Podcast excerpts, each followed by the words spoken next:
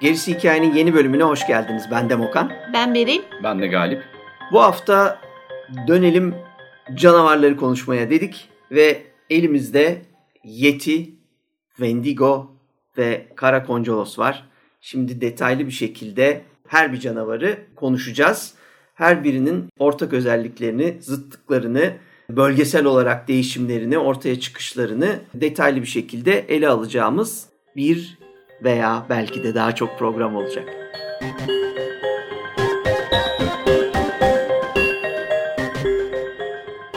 aslında bildiğimiz diğer pek çok e, canavardan daha çok tanıdık olduğumuz bir yaratık. E, çünkü yakın dönemde yani en azından 20. yüzyılda dahi görüldüğüne veya işte fotoğrafının alındığına işte tanıklıklara ve işte söylencelere dayanan bir efsanesi var Yeti'nin. Bu yüzden bizim zamanımızda da oldukça popüler. Hatta hatırlarsınız e, en azından ben hatırlıyorum daha gençken işte gazetelerde yeti göründü, yeti bulundu, yetinin ayak izi işte görüldü, e, işte adam kaçırdı vesaire gibi pek çok spekülatif haber çıkardı bununla ilgili. Yeti'nin kendine ait bir efsanesi var evet ama tahmin edildiği gibi bu sadece 20. yüzyılda veya 19. yüzyılda peydahlanmış bir e, yaratık değil aslında bunun da bir kökeni var. Bu köken de Himalayalara dayanıyor.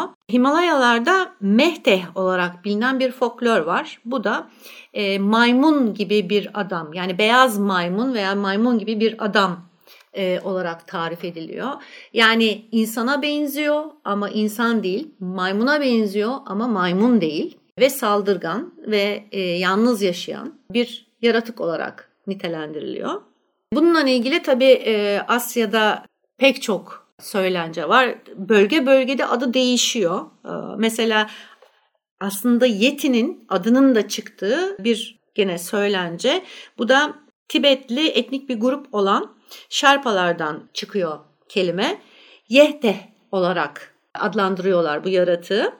E, bunun anlamı da oradaki şey, oradaki bilinmeyen şey anlamına geliyor bu kelime. Tabi buna benzer işte her yaratıkta olduğu gibi dünya çapında e, benzerleri var ve benzerlerinde farklı adları var. Mesela bunlardan işte Bigfoot'u zaten biliyoruz. Koca ayak, işte Sasquatch var. Kaptar var, Gagavuz Rusya'da e, bilinen. Çuhuna var, Sibirya'da bilinen adı. Almas var ki bu bize çok tanıdık. Aslında albastı, almız Almaz bizde bilinen bize kadar gelen folklorik bir e, figür. Bu da e, Moğollarda bilinen adı. Tibet'te ayrıca bilinen bir adı daha var Kangmi. Avustralya'da Yovis olarak biliniyor. E, Nepal'de esas Yeti olarak e, çağrılıyor. Ve Anglo-Sakson yani Avrupa'da e, bilinen ise Woodwosses yani orman adamları veya işte ormanlık alan adamları falan gibi şeyleri var. Hatta İngiliz adalarında da e, bilinen bir adı var bunun. Ki bunlar aslında devasa maymunlar olarak nitelendiriliyor e, Ferlamore deniyor. Tabi hepsinin birbirinden farklı özellikleri var. Kimi saldırgan, kimi değil. Kimi sadece erkek olarak görülürken kimi dişil, erkekli dişili ve çocuklu olarak bir toplum olarak nitelendiriliyor. Pasifik'te mesela özellikle bu geceleri yaşayan ve aileleriyle birlikte yaşayan vahşi adamlar olarak tarif ediliyor. Ama ortak özellikleri şu, soğuk yerlerde ee, özellikle karlık bölgelerde ormanlık yani gizlenebilecekleri bir izole yaşam sürdürülebilecekleri alanlarda yaşıyorlar ve kesinlikle insanlara merak duysalar dahi arada sırada kesinlikle insanlarla karışmıyorlar. Efsaneler sürekli bunları söylüyor. Tabii karşılaşmalar var. Ee, kimi efsanede bunların insan yediğine dair, çocuk kaçırdığına dair, hatta kadın kaçırdığına dair yürüyebilmek için e, bir takım söylenceleri de var ama dediğim gibi her bölgeye göre değişiyor. Fakat biz yeti olarak alacaksak bunu Nepal bölgesinden çıkan bir e, efsane olarak bunun bembeyaz maymun vari uzun yani devasa bir yaratık olduğunu ve yalnız yaşamayı e, sevdiğini herhangi bir ailesi vesairesi olduğuna dair bir notu olmadığını söylemek gerekir. Yani yalnız bir yaratık. Evet.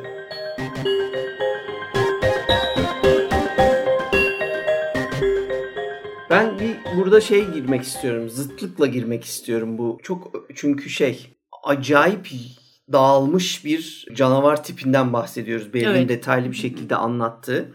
İşin matrak tarafı bizim işte bu seçtiğimiz total olarak da zaten Wendigo'da, Karakoncolos'ta, Yeti'de ortak en ortak özellikleri hep soğuk iklimlerin yaratıkları olmaları. Yalnız bu soğuk meselesi bir sürü kaynakta benim gördüğüm öne çıkıyor. Evet. Şöyle öne çıkıyor. Bigfoot'tan ayırmak için öne çıkıyor. Bigfoot ve Sasquatch'ın bu Kuzey Amerika'nın eski o First Nations denen insanların yerlilerinin efsanelerinde olan bir yaratık olduğu söyleniyor. Fakat o işte o ormanlık alanda sıcak havada da yaşayan bir yaratık. Daha çok hatta öyle bir şeyi var. Hani çok sıcak havada değil kuzeyde ama yine de orada da yaşayabildiği söyleniyor. Fakat özellikle bu Yeti'yi maymun meselesinden ayırmayı çok özen gösteren bir grup var. Yeti'nin maymuna değil ayıya benzediği öne çıktığını hmm. söyleyen bir başka bir grup daha var. Oradan ben bir zıtlık olarak söylemek istedim. Şimdi bu Yeti'yi ilk olarak dünyaya tanıtan e, işte bir şey grubu oluyor. Yani bu eski efsanelerin ötesinde bir keşif ya, Everest keşif Everest, Everest keşfi. keşif grubu gidiyor. Dönüşte de hikayelerini bir tane gazeteciye anlatıyorlar. The Statesman gazetesinde de 1921'de Henry Newman diye bir gazeteci bu keşif röportajını yapıp sonra yayınlıyor. Ve o bölgenin Himalayalardaki halk tarafından Berlin demin anlattığı o Yeti ismi olan yaratığı anlatırlarken zaten bir tek işte temel olarak o büyük ayak izlerinden bahsediliyor. Bizim röportaj grubu da onu gördüğünü söyleyerek zaten heyecanlı bir şey yapıyor. Orada bir ayak izi hikayesi de var. Yani o fotoğrafı çekiliyor delillendirmek için. Yanında bir e, kar e, ice pick vardır ya meşhur. Kar, kar kazması, balta. Dağcıların kullandığı tipten bir pik var orada. İşte bu gazetecilik olayı sırasında şu geliyor. Şimdi bunlar yaratığın adını Metoh Kangmi olarak anlatıyorlar. Kangmi snowman yani kar adamı. Metoh ise aslında o bölgede man bear, ayı adam olarak geçiyor. Fakat bizim Henry Newman bunu yanlış çeviriyor ve abominable snowman diye çeviriyor. Yani iğrenç bizdeki e, bizde bir sürü şeyin ben nefret ettiğim en en nefret ettiğim şey Türkçe'de arkadaşlar iğrenç çok zayıf kalıyor. Özellikle İngilizce'de iğrenci eğer bakarsanız kokusuna göre, dokusuna göre, yapısına göre, boyuna göre, şekline göre işte her şekilde farklı bir sürü detaylı iğrenç kelimesi vardır. Bizde maalesef hepsinin karşılığı iğrenç. Burada da abominable bizde iğrenç olarak yine geçiyor. Pis, kötü filan gibi birkaç anlam daha katıyorlar. Aslında fark çok çok orada kullandığı çok çok farklı bir anlamı var. Yani dünyada görülmeyecek kadar farklı anlamında da kullanılabilir. Dehşet yani, verici. Deş, yani dehşet verici veya işte ama dehşet de tam olarak onu. Ya dehşet ama böyle bir şeyle karşılaştığı zamanki duyguyu tanımlamak açısından. Yani, Hayır, evet. doğru duygular doğru, doğru fakat abominable gerçekte Çevre, özünde iğrençlik ve işte şey bizdeki karşılığı en fazlası öyle yani. Hani, bir manası yok. Udubet. Işte, evet. Ha, yani öyle bir sürü şey söyleyebiliriz. Onları da ancak Osmanlıcayı kullanarak garibesi ee, diyebiliriz. Yapabiliriz. Ama bu sonuçta yanlış bir çeviri. Adamlar man beer demeye hmm. çalışıyorlar hmm. ve Sasquatch ve şeyin e, Bigfoot'un maymun özellikleri öne çıkarken Yeti'nin ayıya daha çok benzediğinin altı özellikle bu dönemde çok evet. çiziliyor. Bir de şeyden de kaynaklı olabilir o tabii. Ee, şimdi maymun biz hiç beyaz maymun yani e, görülmemiş bir ortamda beyaz e, dağ bak dağ kar ve e, bir yaratık e, düşündüğün zaman aklına kutup ayısı geliyor.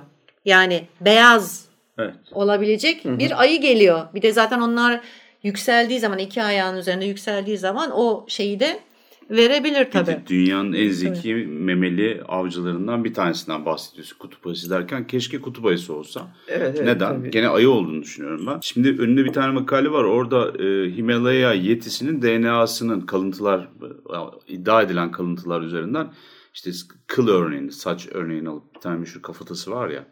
Ondan örneğini alıp bir DNA analizine sokuyorlar ve eldeki veriler sonucunda da şey sonucu okuyorum ben.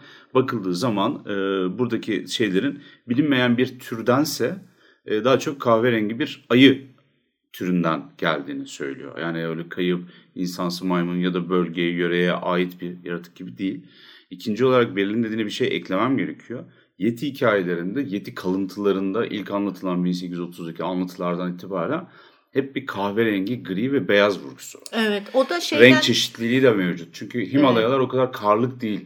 Tibet, Nepal, Himalayalar vesaire. Aksine bu hani Sky Burial falan da yapılan yerler bunlar böyle sürekli yağış altında ve çoğunluğu da hani karlı kaplı zirveleri var çünkü dünyanın işte, en yüksek yeri. evet. Ama böyle hani şeyli yağış alan e, toprak, kaya alanı dağlık bölge gibi Hı. tahayyül edebilirsin. Orada da hani beyaz çok göze çarpan bir renk. Yani orada bir bembeyaz bir hayvan çok hayatta da kalamaz. O evrime de ters yani düşününce. Ben çok söylediğinin doğru olduğunu düşünüyorum. Yani sadece şey de değil çünkü tamam hani Nepal'de yeti bazında aldığımız evet. için böyle. Şimdi şeylerine bak, varyasyonlarına baktığın zaman zaten renkleniyor ayrı. Tabii, tabii. Bir de bu özellikle İngiliz adalarındaki bu Ferlamor e, aynı zamanda e, Big Grey Man yani büyük e, gri adam anlamına geliyor. Yani Bence hani tanıklıklar kimisi şeyde karda rastlamıştır. Onun beyaz olduğunu varsaymıştır. Ama eğer e, pek çoklarının varsaydığı üzere Neandertal olarak varsayarsak hı hı. ki pek çoğu bunun üzerinde düşünüyor. Yani Neandertallerin kalıntısı olarak düşünüyorlar. Yani kalmış 3-5 tanesinin göründüğünü yani bütün bu efsanelerinde aslında oradan çıktığını varsayıyorlar. Evet ve zaten şey bir de yani o bölgenin özelinde Berlin dediği o uzakta işte ne denir bilinmeyen varlıksa eğer hani U, W, O dersek hani evet. unidentified walking object olarak yani hani buzul varlığı da deniyor. Bir de karşılığı hmm. o, o Himalayalardaki o grubun dilinde buzul varlığı olarak da geçiyor. Şimdi bunun bir sürüsü o yüzden beyaz vurgusu oluyor. Ama yani mesela en basitinden sürekli kış olan bir dünya olmadığını düşünürseniz ve bilirseniz Tibet bölgesinde evet. o, o özellikle o sarı tonların yüksek olduğu Hı-hı. o daha şey sıcak dönemlerinde falan tabii ki renk çeşitliliği olacaktır. Zaten evet. yani o kadar yaratık çeşitliliği olmuş ki ama biz şu anda en önemlisi hani Asya'nın yaratığını konuşarak başladık. Fakat bu yaratık pek çok yaratıkta olduğu gibi pek çok fantastik yaratıkta olduğu gibi diyelim. Bu arada yine hani ortada bir kanıt yok, gerçek yok, bir şey yok. Hani kimin uydurduğu belli değil. Tamamen eski efsanelerden çıktığı üzerine söylentiler var. Ama hani hiçbir şeyin kesin olmadığı bir canlıdan bahsediyoruz. Ee, ama aynı canlının işte maymun halini bu sefer daha sonra Amerika'da da e, 50'lerde Bigfoot'a dönüşeceğini de görüyoruz. Evet.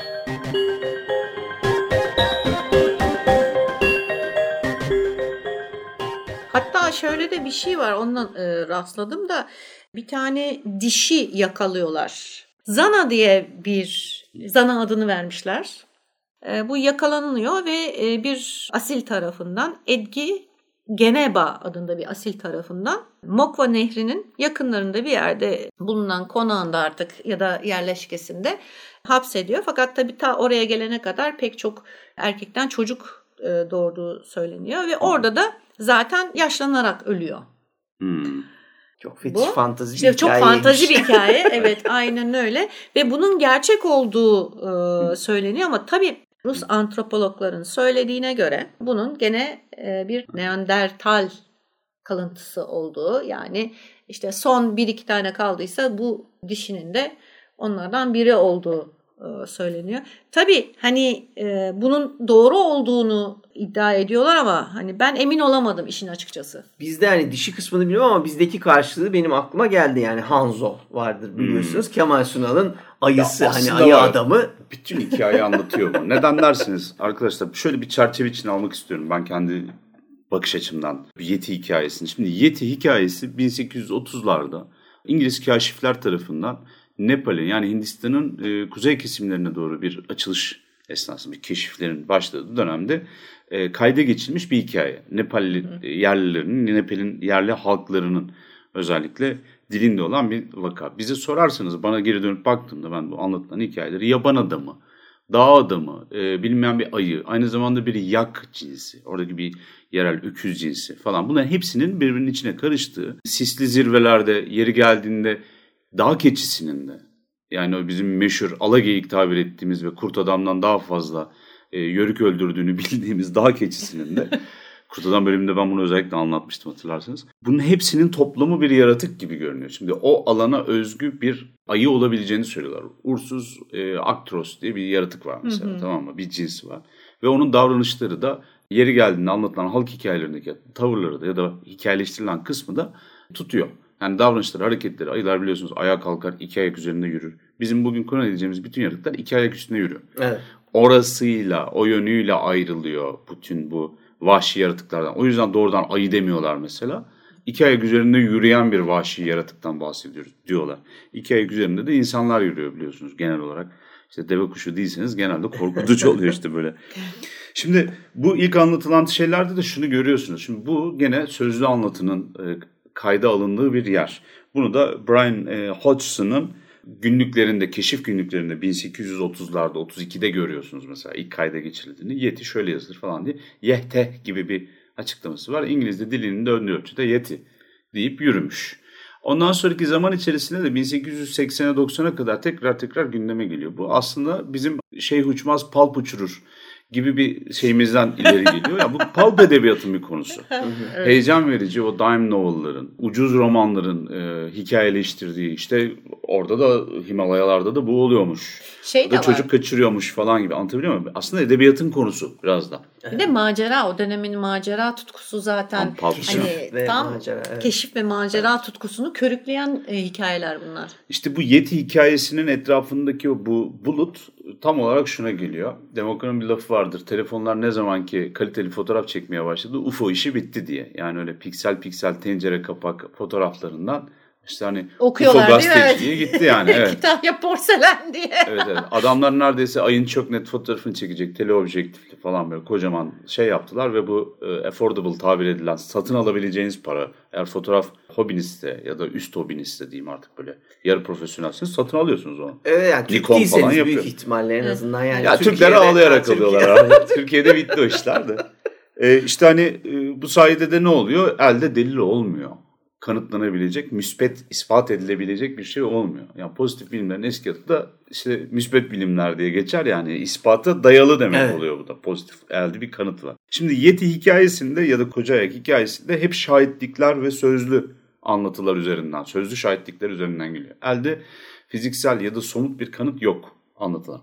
Efsanelerin tam da doğduğu şekil aslında. Aynen. Bütün efsaneler aynı şekilde doğar. Evet. Belirsiz, eldeki teknolojik ya da bilimsel şeylerle test edildiği takdirde de test edenlerin de bazıları da biraz daha böyle maceraya yatkın, hayal gücü yüksek ya da laf arasında hani ağzından kaçırıveren bir bilim insanı ise mesela o hemen bir kafatası buluyorsunuz mesela. Tam bir ayının kafasına da olmayacak bir, bir büyük bir mağara ayısının atıyorum kafatasını buluyorsunuz. Hı hı.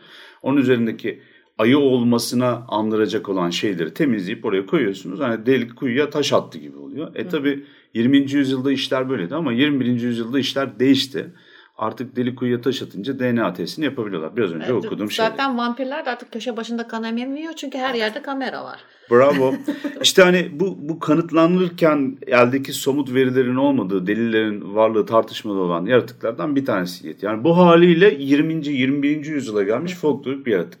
Neden böyle bir yaratık hala aramızda yaşıyor? E bunun sebebi de şu bizim de çok sevdiğimiz çocukken falan da ayıla bayıla okuyarak büyüdüğümüz o X bilinmeyen fenomen vesaire dergiler. özellikle 70'lerin 60'ların ortasında başlayan 50'lerdeki o gizemciliğin falan e, aktarılarak geldiği 1860'lardaki falan şey de odur. E, aydınlanmak için Shangri-La'ya, Himalayalara gitme hikayeleri falan. Hepsi oradan evet. çıkma. Yeti de bunun bir parçası. E, bunun olduğu yerde böyle bir ekosistemin içerisinde bu dergiler parlatıyorlar. Çünkü çok iyi hikaye. Ama bakın bu bizi nereye getirdi? İşte biraz önce bahsettiğim Henry Newman'ın Tibetçeyi konuşan kılavuzunun ya da hani çevirmeninin ona söylediği halini çok banal ve yalan bulup yani yaban adamı demeyelim de buna. Hani böyle İğrenç korkunç, bir adam, korkunç bir dehşet, adam. böyle görenin aklını alacak bir kar adamı diyelim falan diyerek hikayeleştirmesiyle 1920'de literatüre giriyor. Ondan sonra da ne oluyor? İşte hani Yeti'nin imajı o günden sonra korkunç, vahşi vesaire dönüyor. Yeti'nin çok ilginç bir olayı var. Daha sonra diğer yaratıklarda da bir göreceğiz. Yeti aslında uysal. Ve çok dört tane ayrı yeti tipini söylüyorlardı. Yine bu akademiyada çok güzel makaleye denk geldim. Onu da kaynaklara koyayım. Diyorlar ki Budizm'de sadece insanlar ibadet edebilir. Neden? İnsanın aklı bir şeyi kendisinin ve doğanın dışında ayırt edebilen, anlayabilen, bilen şeydir. Yani homo sapien hikayesi gibi. Bilen insan. Aynen. Evet. Bu sayede de kendisinden üst bir varlığa, tanrılara dair bir ayırt etme gücüne, bir yetisine sahiptir. Bu tiradın içinde geçecek tamam kaçınlar.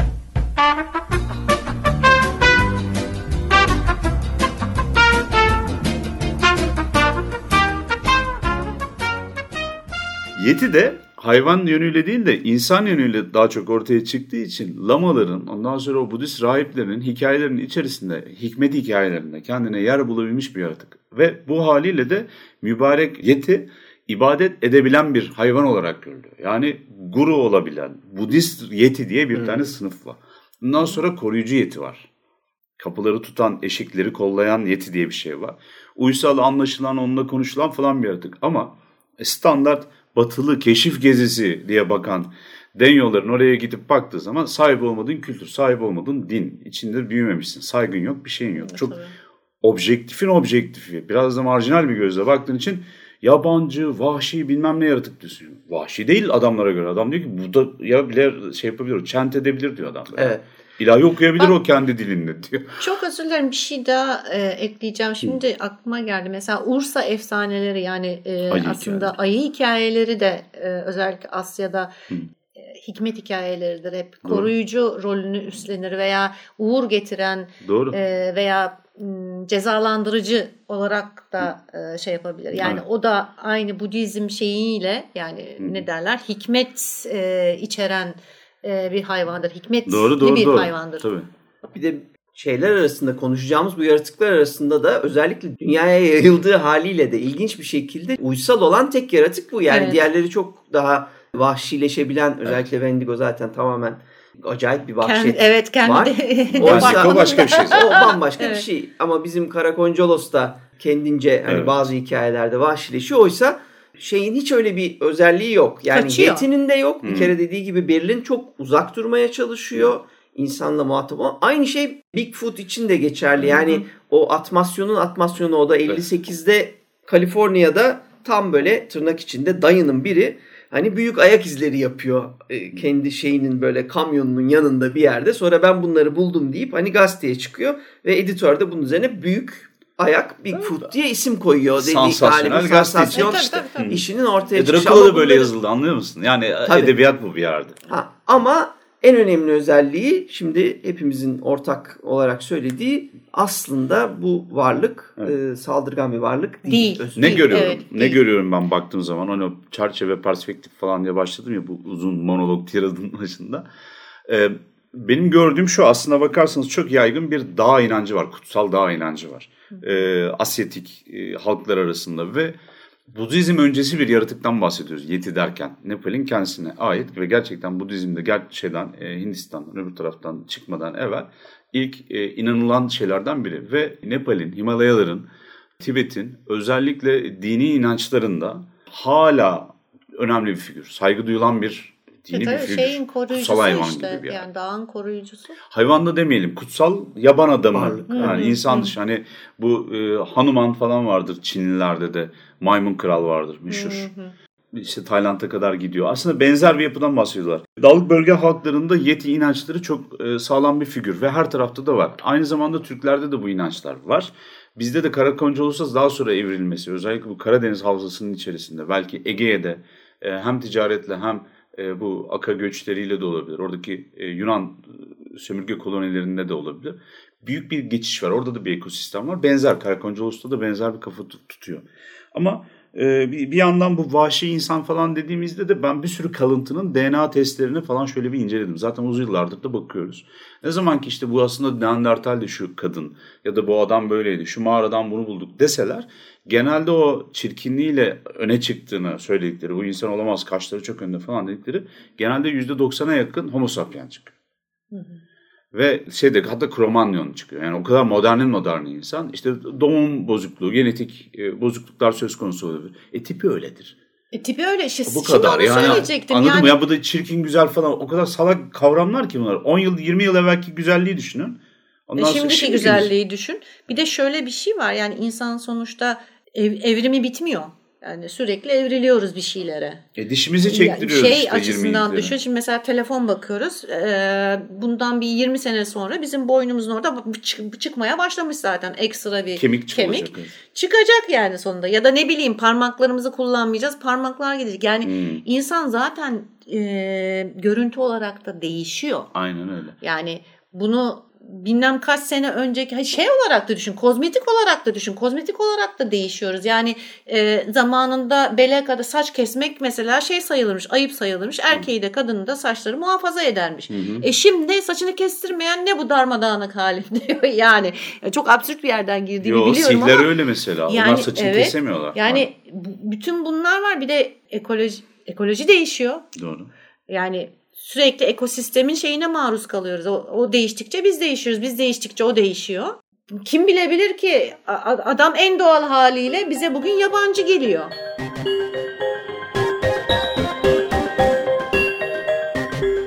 Bir de 60'larda hepimizin çok sevdiği dünya çapında, e, dünya çapında da meşhur olan Eric von Daniken'in e, Tanrıların Arabaları hikayesi var. Hı hı. Bu kitap biz tabii ayıla bayıla okuduk falan ama 70'lerin ortasından beri Afrika çalışmalarında, bu African Studies vesaire işlerinde tartışılıyor. Şimdi sömürgeci Avrupalının gözünde e, Mısır'da yapılan, Sudan'da yapılan, Etiyopya'da yapılan, Hindistan'da yapılan yapılar eski uzaylı ancak uzaylı yapar. ancak yapabilir. Çünkü beyaz adam bunu kabul etmiyor. Bu sayede de o bir bakış, o bir duruş oluyor. Şimdi sen gidip orada e, yaratığı görmeyince kültürüne de sahip değilsen, saygı da duymuyorsan çünkü oraya sömürmeye gitmişsin. Eğer sömürme değil de bir kaynaşmaya tamam. gitsen bu ne demek? E, götüm yemedi onlarla savaşmaya demek. Çünkü elinde iki asır sonrasının tüfeğiyle gittiğin zaman sömürgeleştirebiliyorsun. Öbür türlü ticaret yapabiliyorsun. Yani, evet. yani hı iletişim o. E, ticaret yaparken kimse kimsenin yetisini aslında bu da vahşidir adamı yer demez diyememişlerdi zaten. Hı hı. Ne zaman ki gemi azıya almışlar bu keşif gezileri falan patlıyor. O esnada Yeti'nin dönüşümü başlamış. Ve Yeti'yi de bugünkü Yeti haline getiren de gerçekten gene Pulp'un devamı olan sinema. Ve evet, aynı zamanda diziler, saldırgan, çizgi filmler. Saldırgan gösteriyor. Devasa bir gorili bile işte hem duygusal hem canavar böyle neydi belirtiyor. King Kong işte. işte. King Kong. Yani e, şu var. Bir kültürün belki de kutsal e, yaratığı hı hı. bizim için bir canavar oluyor. E tabi bu Magi Mecusi hikayesi Onu demek işte. istiyorsun aslında. Evet evet. evet. Mesela bütün dünyaya magic hadisesinin lafının, sihir kelimesinin geçtiği yer Perslerin mecusileri. Hatta benim katılamadığım sizlerin öyküsünün bulunduğu şeytan şeyde kitabında da E, bu bayağı bir net bir şekilde anlatılıyordu tabii, Olgay tabii. tarafından. Ondan sonra Yunanlara göre kötü mecusiler. Ateşperestlere göre, Zerdüştilere an... göre adamlar dinin e, rahipleri. Ya bunu şeyde de konuştuk Ruhban ya yam, yani. yamyamlıkta da konuştuk evet, ya evet. bir sürü yamyamlığın sebeplerini konuştuk. Bir tanesi de kendi ailesinden kişiyi kendi içinde içinde muhafaza edebilmek diye. Şimdi sen buradan baktığında uy adam e, kendi babasını yiyor diyorsun. Ama adam kendi içinde diyor ki ben babamı kendi içimde saklıyorum. E, o yüzden yiyorum diyor. Tabii. Onun için kutsal bir şey. Bizim için iğrenç bir şey. Ayrıca yemiyor da bir yere geldiğinde Kaptan Cook'un öldürüldükten sonra ismiyle müsemma bir şekilde gömülmesi var. Tanrı ediyorlar. Cook ediyorlar adamı. E, Hawaii'de çünkü yerel şeflerden bütün şeflerin şefi olan bir tane adamı kaçırmak istemiş. Yanında 30 kişiyle. Eline evet. alıp da silah Karısı uyanıyor. Benim kocamı kaçırıyorlar deyince yerler saldırıyorlar. Deniz kenarında da bir mücadele oluyor. Bunlar da tabii bizim elimizde Oh, ateş silah var falan. diyorsun yani. E, ama ondan sonra ölüyorlar tabii. E, alıp getiriyorlar ölüleri. Biz şöyle saklıyoruz diyor. Oranın yerleri 50 yıl sonra anlatıyorlar bunu. E, alıp diye. e, tandır gibi bir şeyin içerisine koyuyorlar. Etler dökülüyor. Da- Kemiğini saklıyorlar iskeleti. Evet. Ondan sonra uzaktan bakanlar da o şeyde hala gemilere gelemiyor çünkü. Pişirdiler Evet, yediler. Pişiriyorlar yediler yediler diyor. Ben bu ekantı okudum. İngilizce öğrendikten sonra şefin çocuklarından, torunlarından bir tanesi uygulamayı 50 yıl sonra mı 30 yıl sonra mı anlatmış. Böyle böyle böyle oldu ve oradaki çatışma da buradan başladı diye. Evet, evet. Ama yani attılar çamuru bir defa adamlara yam yam diye kaldı üstlerine yani. Kimse diyor biz yemiyoruz diyor. bir şey yok. İşte anlayamıyorsun ya o şeye giremediğin için anlayamıyorsun işte kimisi için kutsal olan şey senin için canavar Bir de şöyle bir şey var. Ben diyor dedemi de zaten öyle gömüyorum. Benim öyle Evet. gömme adetim o diyor adam mesela. Yakma, kremasyon hikayeleri de var.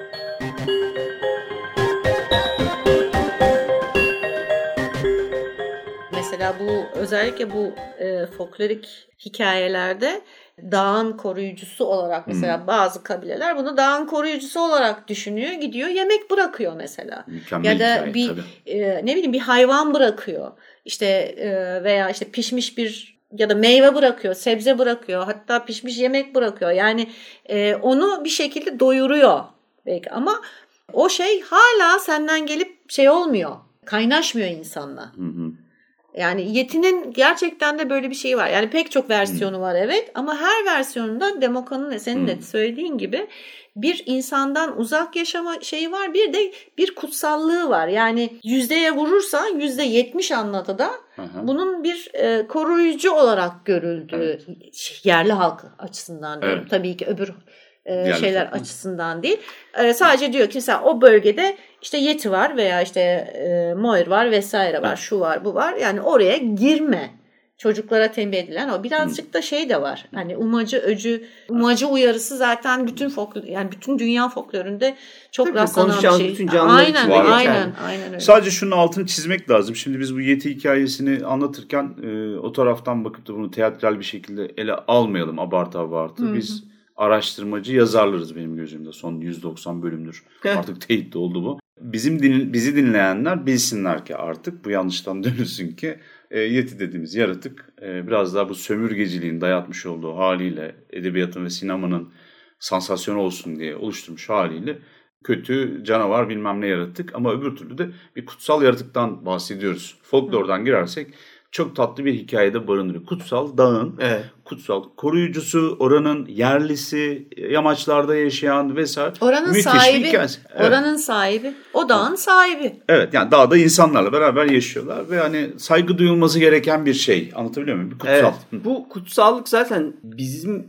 ilginçtir. Biz daha yakın olmamıza rağmen tabii Batı ile olan ilişkimiz dolayısıyla bizim anlamakta tıpkı Batılılar gibi zorlandığımız bir o orada bir ilişki ağı var. Mesela bunu şeyde çok daha net görebiliyoruz. Kore'deki anlayışta filan görebiliyoruz mesela. En son aklıma gelen iyi bir film var. Kaplan ve Yaşlı Adam galiba Hmm, film. çok güzeldir o da. Yani Kaplan iyi avcısı. bir evet hikaye. Şimdi bir yandan kaplan avcısı birileri yani birileri kaplan avlıyor. Böyle bir durum var. Bu kaplan avcıları ama aynı zamanda o avladıkları kaplanlara saygı duyuyorlar. Şimdi bu bağlamı yani biz neredeyse hiç anlamadık. Türkiye'de yani Avrupa'da zaten anlaşılması mümkün değil ama yani sen üstün olduğun silahla avlayabildiğin ve vahşi olan bir yaratığa saygı duyuyorsun. Bir kere zaten o algı bizde yok maalesef. Yani Japonlarda da var ya itadikamasu aslında anlamı şükran belirtmek. Yani bana canını verdiğin için şükran.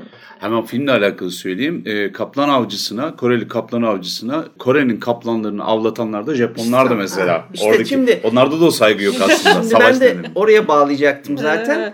Bütün mesele şu. Şimdi o algı bizde yok. Okey o, o- onu bir netledik. Ondan sonra fakat demin Galip'in anlattığı işgalcinin yüzsüzlüğü ya da işgalcinin gücü bulduğundaki düşmanlaştırma çabası da aynı Hoyratlık diyebilirsin. aynı bu filmde çok net anlatılıyor. Çünkü dediğin gibi mesela Japonlarda aynı algı olmasına rağmen Kore'yi işgal eden Japonların oradaki o dağın efendisi olan kaplana hiçbir saygı göstermeyip bütün kaplanları avlayıp kaplanları yok etme çabaları. Bu bizim bir yandan da şimdi ileride konuşacağız ama yeri gelmişken söylemiş olayım.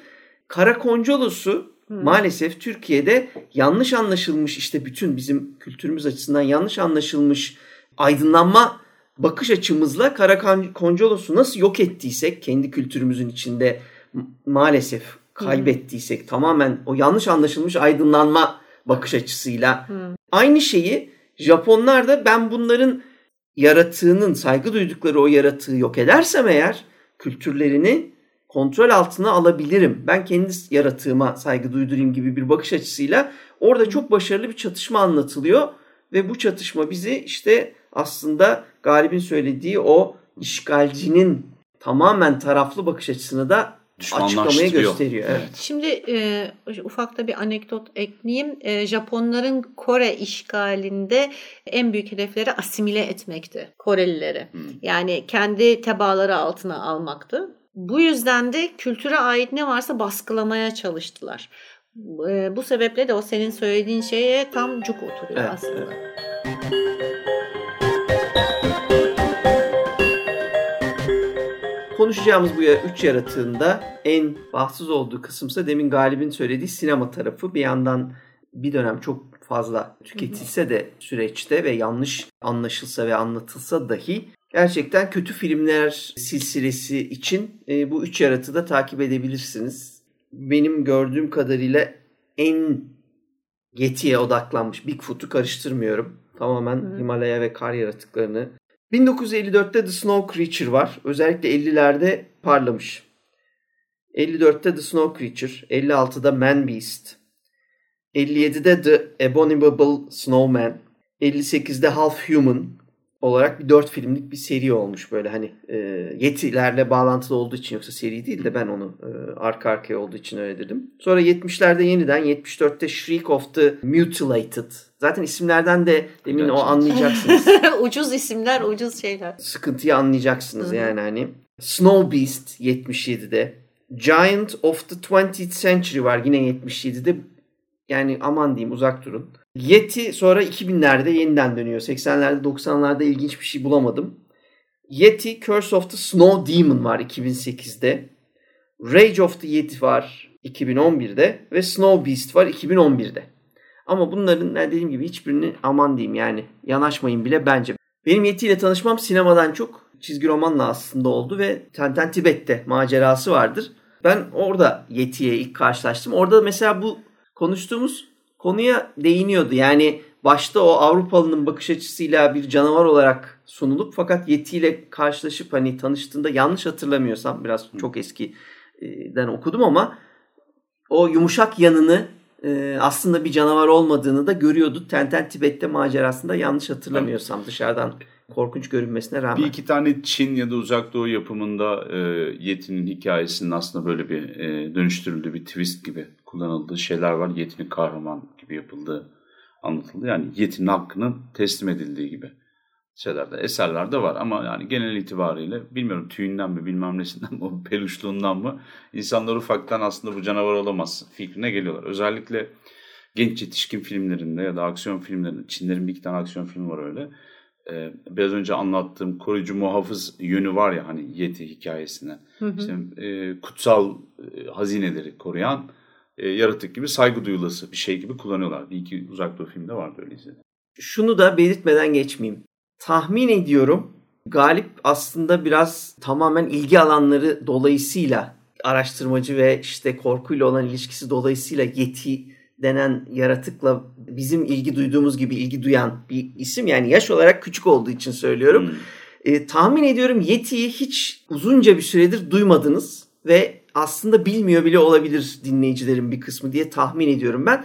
Biz Beril'le ben özellikle o 70'lerdeki yükselişi sırasında hikayenin Türkiye'deki e, parlamaları sırasında etkilenip aslında buraya soktuğumuz belki de en az bilinen çağımız itibariyle 21. yüzyıl itibariyle o işte kaybolduğu için canavar da olmadığı algılandığından artık yeni kanıt da ortaya çıkmadığı için belki de bugün pek çok kişinin bilmediği de bir yaratık. Ben de tahmin etmiyorum. En azından yani 2000 sonrası gençliğin hani çok merak edip araştırmadığı veya hani bir şekilde karşı karşıya gelmediği takdirde hani çok bilebileceğini düşünmüyorum. Filmler de dediğim gibi evet. iyi filmleri de olmadığı için bir de hani bir de ha bir de o var Filmde yani. de çok az kullanılıyor, kötü kullanılıyor.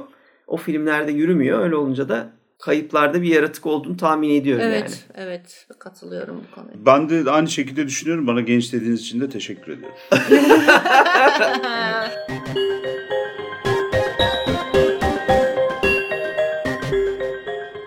Hadi o zaman Wendigo konuşmaya geçelim.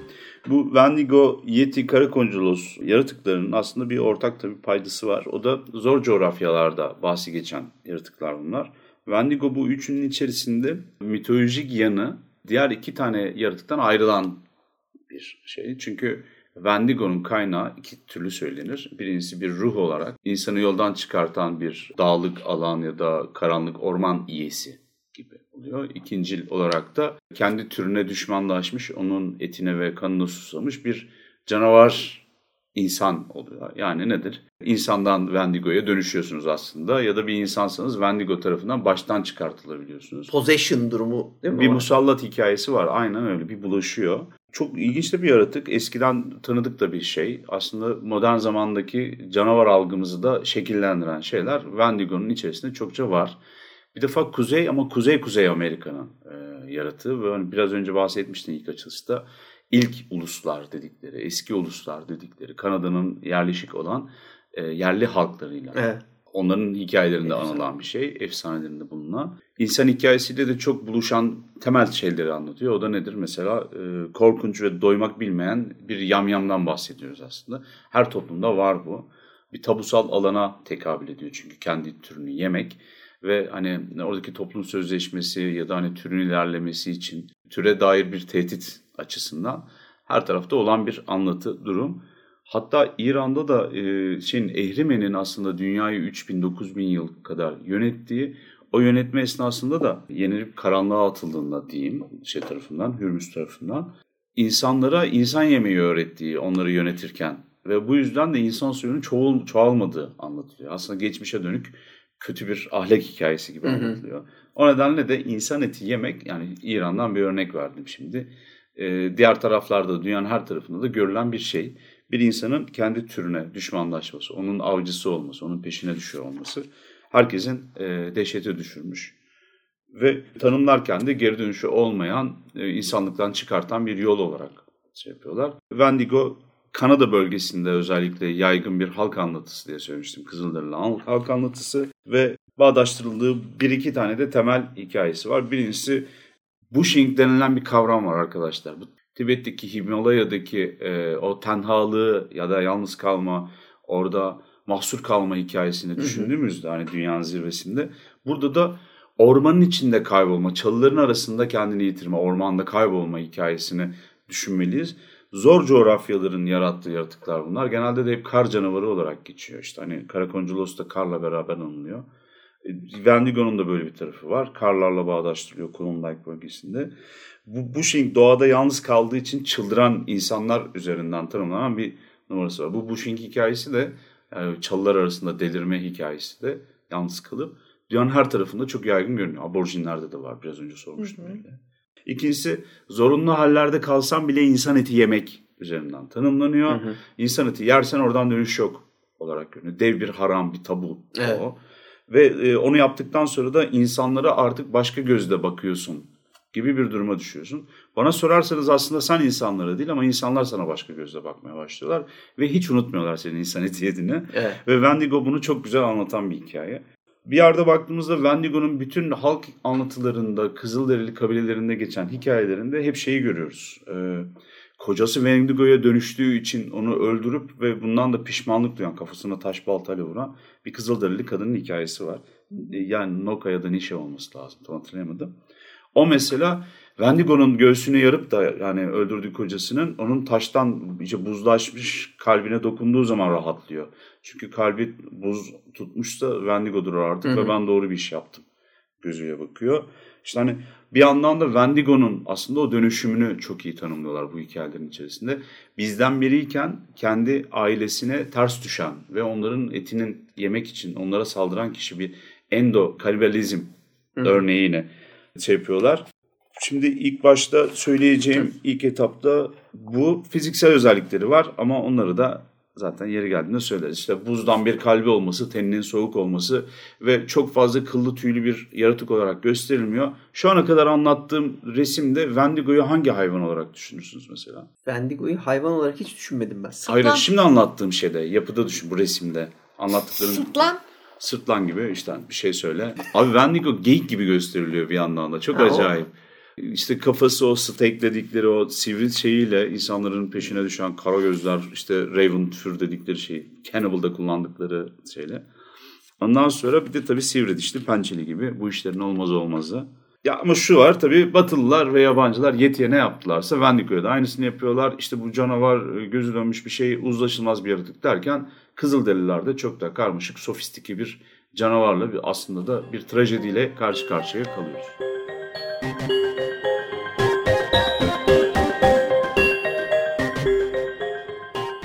Wendigo'nun fiziksel özellikleri demişken bir iki tane bunun tarifi var ama en çok e, tarif edilen şeklini ben söyleyeyim. Bir kere iskelet kadar ince, derisi kemiklerine yapışmış, ölü grisi bir teni Hmm. olduğu söyleniyor. Gözleri dolayısıyla çökmüş. Dudakları çatlak ve kanlı. Pis ve çürümekte bir havası var ve çevresine tabii dolayısıyla çok kötü bir koku yağıyor. Dediğin gibi e, buzdan bir kalbi var ve e, son derece korkunç bir çığlık Hı hı. attığı e, anlatılıyor. Bu senin dediğin gibi e, Kuzey Amerika'da yani kuzeyin kuzeyi Neredeyse Amerika'da Alaska civarında. Evet, Algonkin dilini konuşan topluluklarda özellikle e, inanç sistemlerinde yer etmiş bir yaratık. Algonkin e, dili derken Ojibwe, e, Cree, e, Naskapi, Innu ya da bizim Inuit diye bildiğimiz e, topluluklarda özellikle onların inanç sisteminde yerleşmiş bir figür. Hı hı. Şimdi tabii e, onların anlatılarında e, söylenen bir kere kötücül olduğu, yamyam olduğu ve insanüstü olduğu e, anlatılıyor. Kesinlikle simsiyah bir suratı olduğu söyleniyor. Şimdi düşünecek olursan aslında bütün bunlar açlıktan gebermek üzere olan bir insanı çağrıştırıyor. Hı. Dişleri sarı ve e, sivri, uzun bir dili var, hafifçe tüylü ama tabii ki kürklü değil. Hafifçe tüylü ve gözlerinin parladığı söyleniyor. Özellikle geceleri kırmızı parladığı söyle anlatılıyor. Şimdi burada önemli nokta aslında bu kişinin Wendigo'ya dönüştüğü takdirde biz öyle anlat yani senin de söylediğin gibi aslında Wendigo bir zamanlar insandı. Sürekli bu şekilde anlatılıyor. Evet. Bir insanın Wendigo'ya dönüşmesi için üç yol var. Bunlardan bir tanesi kendi arzularına ve hırslarına yenik düşmesi. Her şey için hiç bastırılamayan bir açlık. Yani bu sadece yiyecek için değil her şey içinden bahsediyoruz. Bu dönüştürüyor. İkinci olarak bir Wendigo'ya çok yakın olmak ya da onların içinde yaşamak bir süre sonra onlar gibi olmayı gerektiriyor Hı hı. ve böylelikle dönüşüyorlar. Üçüncüsü de hayatta kalmak için insan eti yemek ve insan eti yediğiniz zaman doğal olarak Wendigo'ya dönüşüyorsunuz. Bunun haricinde bir de çok sık rastlanmayan ama olan başka bir yöntem daha var. O da topluluktaki şamanın e, hastalanması. Hmm. Şaman hastalandığında veya delirdiğinde Wendigo'ya dönüşebiliyor. Şimdi bütün bunları düşünecek olursak bizim ilk başta aklımıza gelen ne bu Wendigo e, ile ilgili olarak? Bir, insandan dönüştü. Hı hı. iki açlık. Evet. Yani açlık yönetiyor bu canavarı. Evet. Ee, ki söylencelerin kimde diyor ki eğer bir kurban bulamazsa kendine kendi parçalarını yer. Kolunu, bacağını vesairesini. Doğal olarak böyle bir hayvan hiçbir şekilde hani bizim Yeti'de bahsettiğimiz gibi bir masum taraf e, bulunabilecek bir hayvan değil Wendigo. Tam tersine aslında belki e, Yeti ve Karakoncolos'a baktığımız zaman e, işlerinde en kötücül olanı ve en tehlikeli olanı diyebiliriz. Wendigo'yu aslında diğerlerinden ayıran şey de Wendigo'nun e, doymak, bilmek, bilmeyen bu hırsı, açlığı diyeyim. Ve Wendigo bizim tabii modern zamanlarda defalarca çalışıldığı için artık kanıksadığımız ve örneklerini gördüğümüz ama antik çağda çok da karşılaşılmayan bir canavar türü, canavar e, tabiatına sahip. Diğer yaratıklarla Sphinx dahil karşılıklı bir oturup konuşup işte bir cini kandırıp tekrar şişeye sokma, Sphinx'in sorularını bilme, işte Karakoncolos için kapıya yemek bırakma, Yeti için onun mabedine gitmeme ya da onu gördüğünde selam vermişti. Sana 40 milin selam var gibi bir şey var galiba yine. Bizdeki olan versiyonunu söyledim.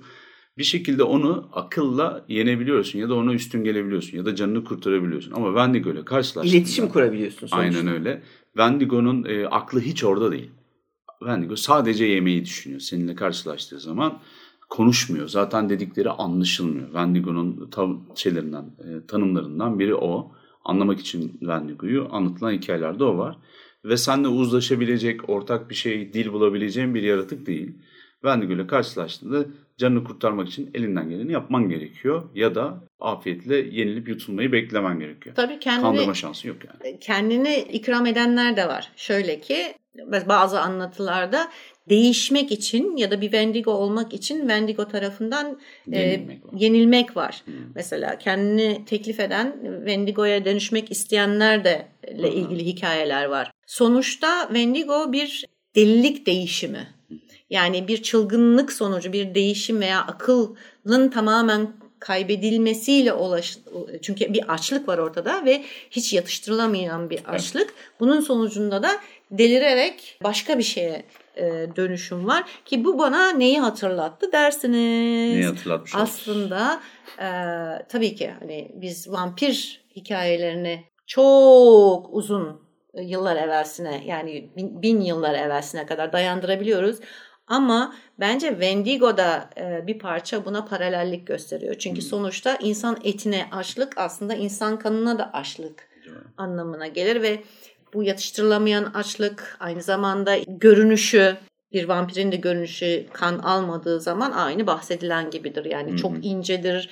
Ondan sonra yani bir ceset gibidir. Tabii, İşin tabii. açıkçası buradaki basit geçen şey bir ceset. Wendigo'nun da çok bir farkı yok vampirden bence diye düşünüyorum ben. Bilmiyorum siz ne düşünürsünüz? Hani kendini Hı-hı. kendini hani teklif edip bir Wendigo'ya dönüşme e, hikayesi mesela e, veya işte bir şekilde en sonunda işte aç kalıp bir başkasını yani bir insanı yeme gibi. Hı-hı bir şey var mesela işte alınlarının ortasında bir yıldız işareti olduğu, beyaz bir yıldız işareti olduğu e, söylencesi var. İşte işaretlenme. Hmm. Yani bir lanet konusu da var işin içinde. Evet, evet. Yani bütün bunlar bana nedense bir vampir e, şeyine, hmm. loruna e, uygun bir gidişat gördüm ben onda. Onu hatırlattı.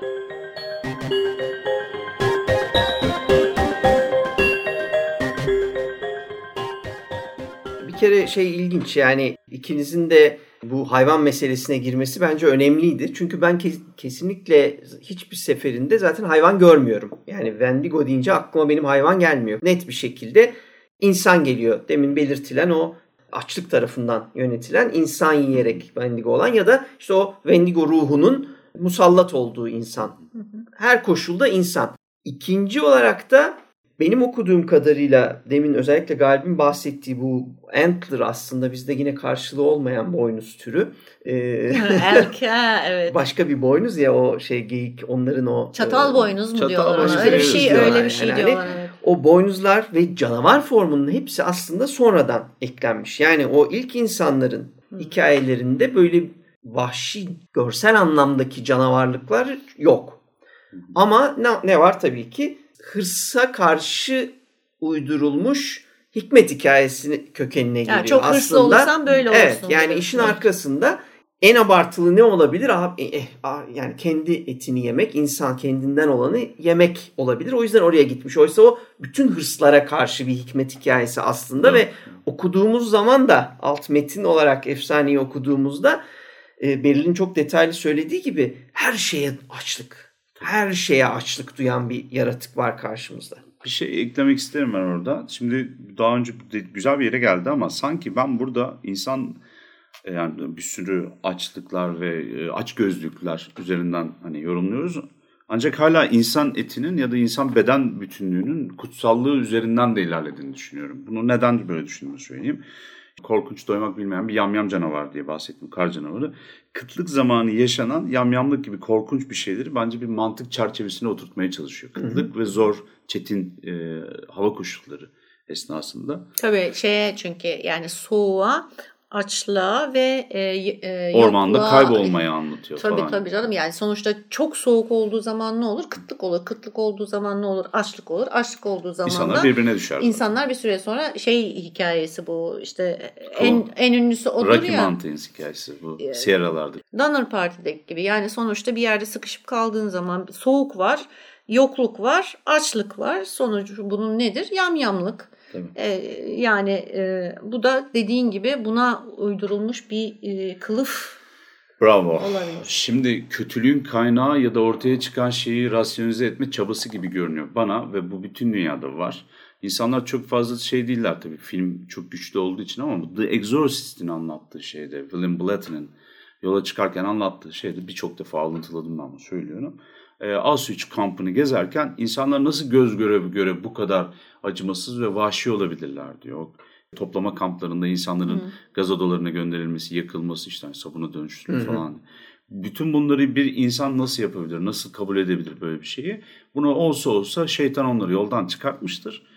Ondan sonra e, bir insan bu kadar gözü dönmüş bir şekilde cinayet işleyebilir gözüyle bakıyor. Aslında o rasyonalize The Exorcist'in temeli zaten. Reagan'ın içine şeytan girmek zorunda falan. Ne kadar kötülük yaptırılabilir lafı az suçtan yani.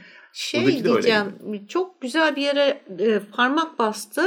Şöyle bir şey bir insana eğer mantıklı görünen bir sebep verirsen her şeyi yaptırabilirsin. Yani aslında bütün o şeyin çerçevesi o. Yani bütün e, hani ne derler. Şimdi sen eğer dersen ki işte bu topluluk hastalık yayıyor. O, o toplumu yok etmen lazım dediğin zaman ve bunu doğru veya değil bir şekilde e, mantık yani hatalı bir mantık üzerine oturt, oturtursan karşındaki tabii bunu çok incelemeyecek bir yapıdaysa ki o o toplumun yani ikna edeceğin toplumun normlarına göre onu şekillendirirsen o e, sebebi veya şeyi bahaneyi bahane aslında Hı-hı. daha güzel. Yani haklı sebepler haklı, ha, haklı sebepler yarattığın zaman o topluma her şeyi yaptırabilirsin. İşte ben de burada aslında bu uzunca bir giriş oldu ama tanım olarak bu kötü şeyleri onlara yaptıranların bir iblis olduğunu, bir ruh, bir Wendigo ağaçların arasında gezen bir ruh gelip işte savaşçının kulağına diyor ki bak onlar zayıf. İşte hani ölüp gideceksin yahu niye gidiyorsun? Sen avlayıp geliyorsun bir de şeyi, geyiği, kuşu. Öldür bak öldü orada da o. Onun etini yemelisin sen falan gibi. Hani biri sanki onların kulağına bir karanlık bir iye söylüyormuş gibi bir şeytan yaratma şey var, e, tavrı var diyorum. Aslında evet, hikayenin aç... altındaki psikolojiyi böyle tanımlıyorum ben. Evet. Açlık da zaten yani susuzluk, açlık vesaire, uykusuzluk, uykusuzluk falan bunlar e, genelde aslında doğru düşünmeyi engelleyen durumlardır. İnsan bedeni için. Eşittir bu şey işte bak onu demeye çalışıyorum. Aynen öyle. Halüsinasyon görmesi için çok kolay bir e, durumdur. Yani. Yatkın oluyor. Wendigo ve Karakoncolos sohbetimize gelecek hafta kaldığımız yerden devam edeceğiz. Görüşmek üzere.